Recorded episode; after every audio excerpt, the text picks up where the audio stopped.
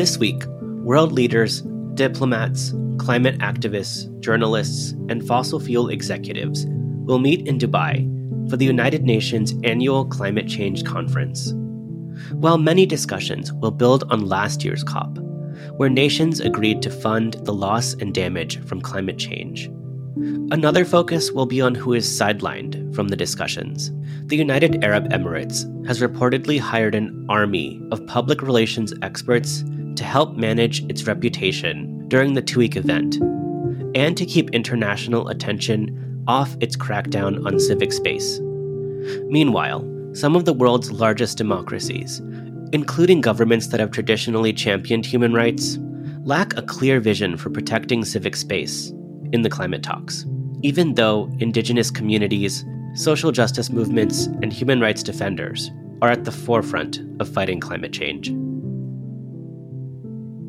This is the Just Security Podcast. I'm your host, Paras Shah.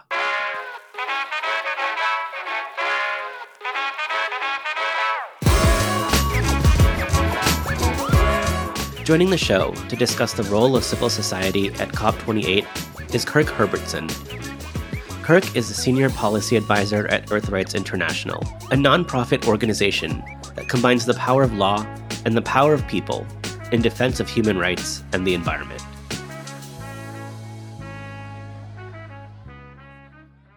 Hi, Kirk. Welcome to the show. Thanks so much for joining us today. Thanks so much for having me. As listeners might recall, Last year's climate change discussions took place at COP27 in Sharm el Sheikh, Egypt. And some of the main outcomes there were additional funding for loss and damage that's caused by climate change. And in the year since those discussions, what should we be looking for? What are the main themes that we should be focusing on? So each year, the governments gather in some place around the world for the COP, the Conference of the Parties, to try to make additional commitments to work towards goals that they've set um, back in 2015 at the Paris Climate Agreement. Since the last COP in Egypt, this year has been the hottest year on record. There have been uh, really terrible wildfires that have happened around the world. Um, in Maui in Hawaii, it was one of the most devastating and destructive fires in the last hundred years of US history. There were major fires in the EU and elsewhere. Last year, there's a major flood in Pakistan, and people there continued to uh, deal with the tragic consequences, both losing their homes, the waterborne diseases, and other impacts that happen as a result of this rising climate crisis. Meanwhile, rainforests in the Amazon and elsewhere continued to experience significant deforestation.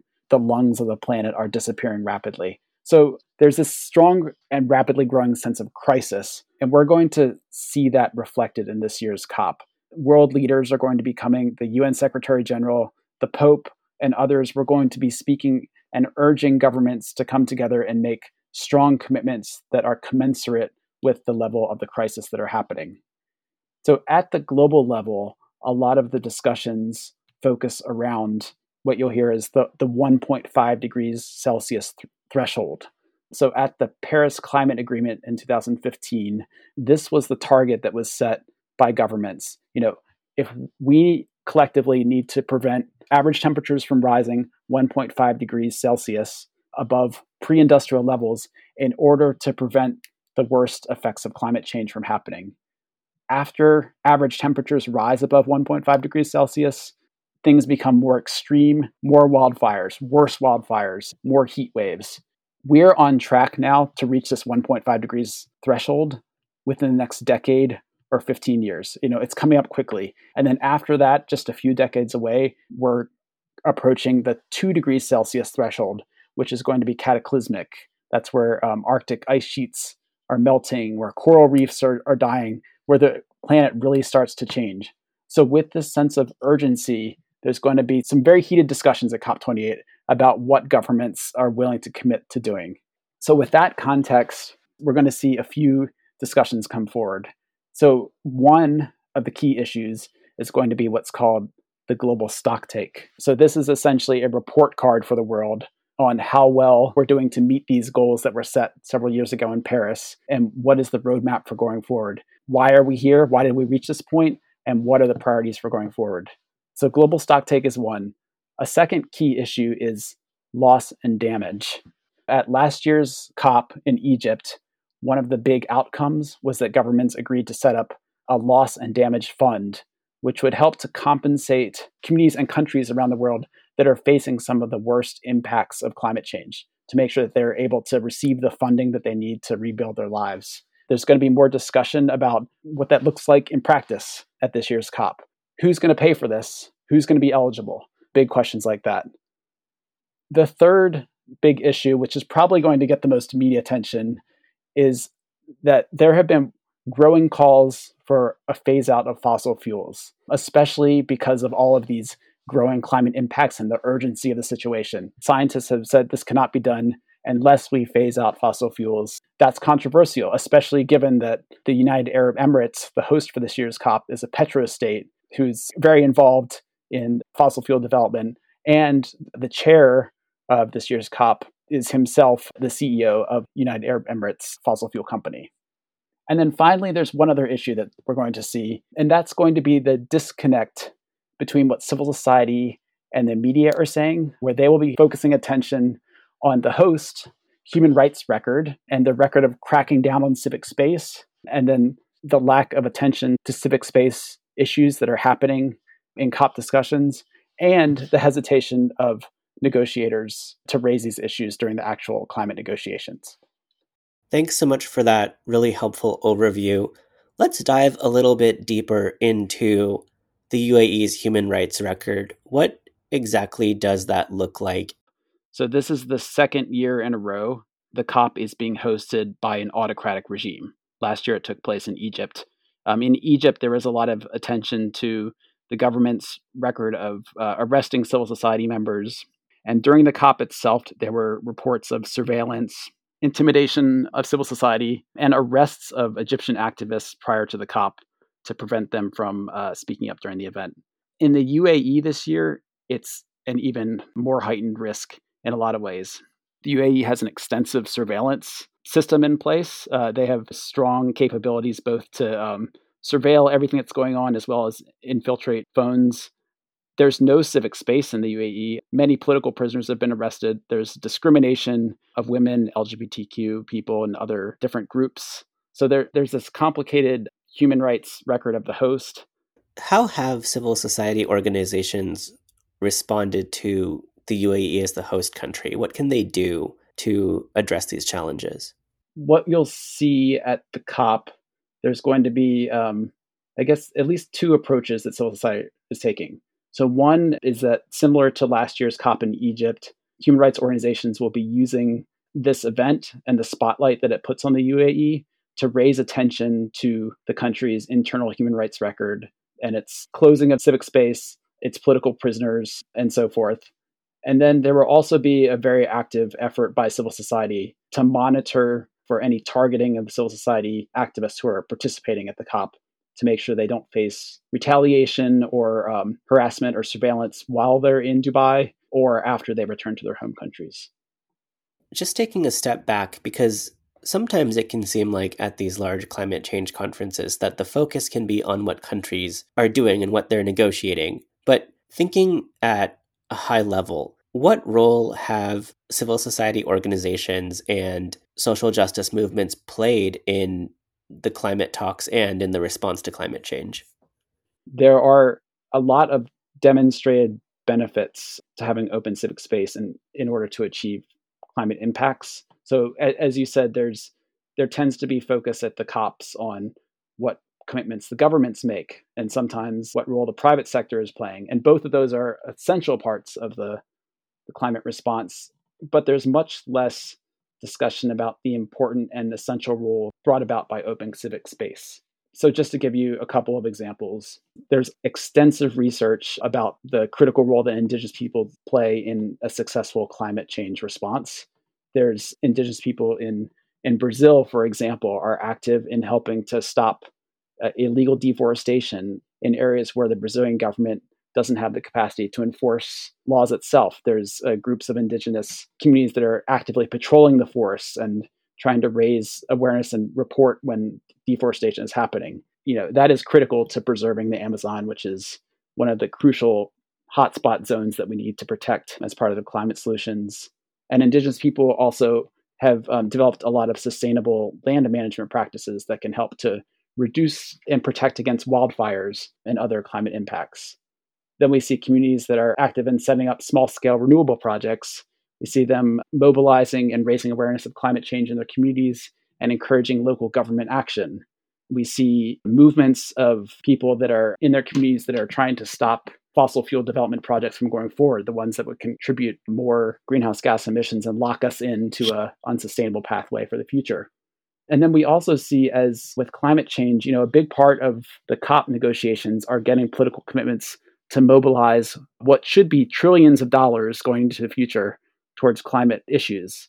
And as that money mobilizes, there's already a risk emerging of corruption and misuse of some of those funds. And so civil society plays an important part in watching how those funds are used and helping serving a watchdog role as well.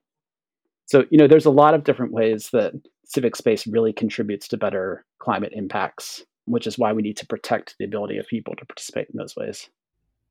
Kirk, when we talk about some of these issues, parts of what's happening are occurring in authoritarian regimes, but there are also challenges to climate activists that are happening in countries like the United States and the European Union and its member states.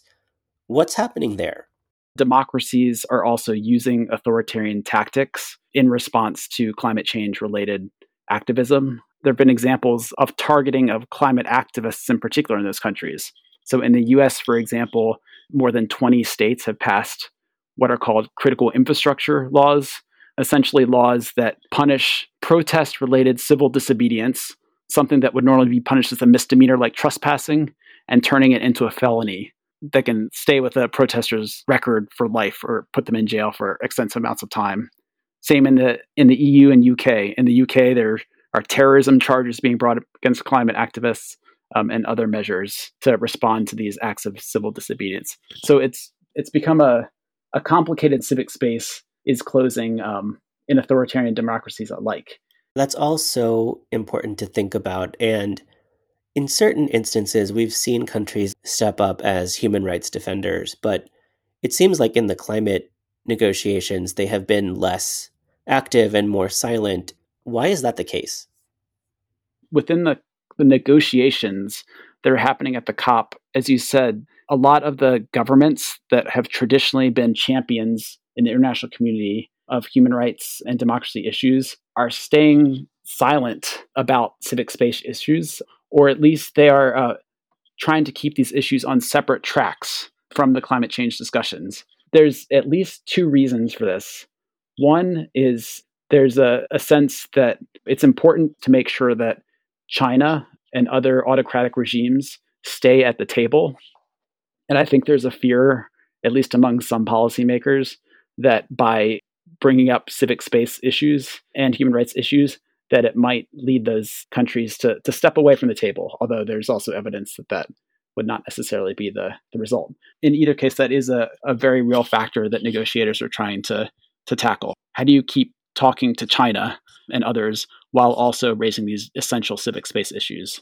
And then the second challenge that negotiators face is the fossil fuel industry. Um, you know, many of the authoritarian regimes, such as the UAE, are petrostates that are planning future fossil fuel development.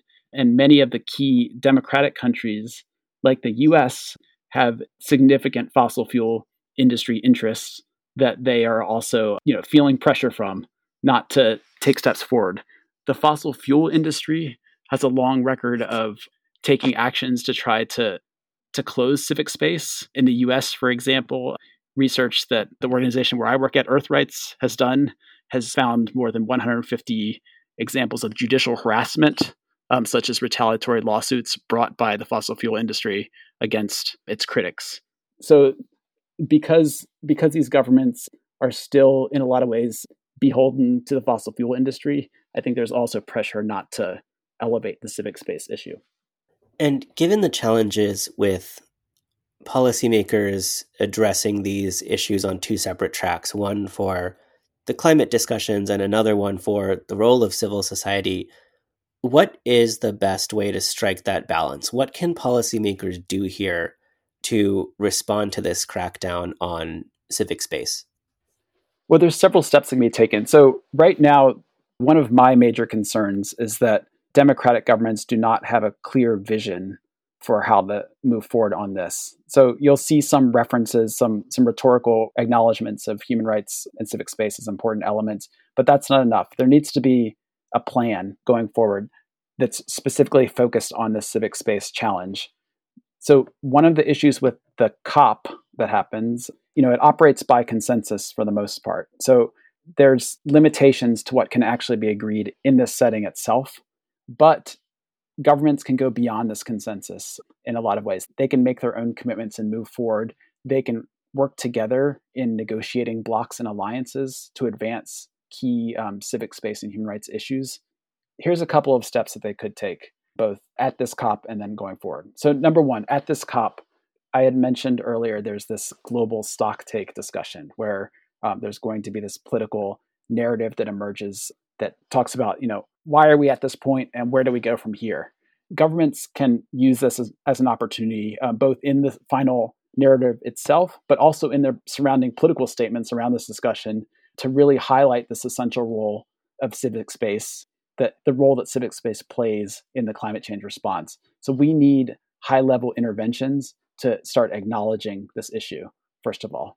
Secondly, we talked about some of the challenges that are going to happen at this COP just because it's being hosted by the UAE, a petro state that is going to have its own agenda in how it shapes what happens this year. But there's an opportunity for governments to start coming together to create a negotiating bloc. So, you know, have like minded governments come together to start focusing specifically on human rights and civic space issues so that they're working together and developing high level commitments for future COPs. So, um, two years from now, COP 30 is going to be held in the Brazilian Amazon, which is very much the front lines of the climate crisis. Um, the destruction of the Amazon is an area where you know it's one of the most visible effects of what's happening. It's also one of the areas where uh, indigenous communities and environmental defenders are being targeted for their work on the ground to try to to stop illegal deforestation. So this is an important opportunity where um, you know if there was some sort of negotiating block of like-minded governments, they could come together and make high-level political commitments on you know how they will work collectively as a group to respond to this violence against environmental defenders and protect civic space. And then third, you know, one of the big outcomes, hopefully, of this COP and other COPs is going to be the rapid mobilization of climate financing. So to to implement all of these plans that governments are talking about is going to take trillions of dollars. In fact, it's going to take trillions of dollars per year, and that's that's a lot of money um, and when that much money is moving, it has an effect on on governance and other societal issues.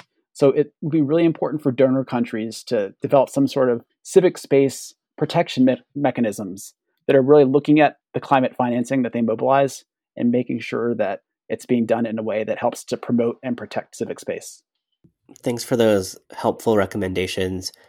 We'll be watching all of this at Just Security. Please tune in to our climate coverage and our coverage of COP28. Kirk, thanks again for joining the show. Thanks so much.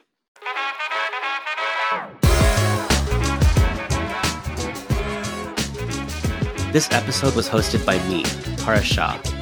It was edited and produced by Tiffany Chang, Michelle Eigenheer, and Clara Apt. Our theme song is The Parade by Hey Pluto. Special thanks to Kirk Herbertson. You can read all of Just Security's coverage of COP28, including Kirk's analysis, on our website. If you enjoyed this episode, please give us a five star rating on Apple Podcasts or wherever you listen.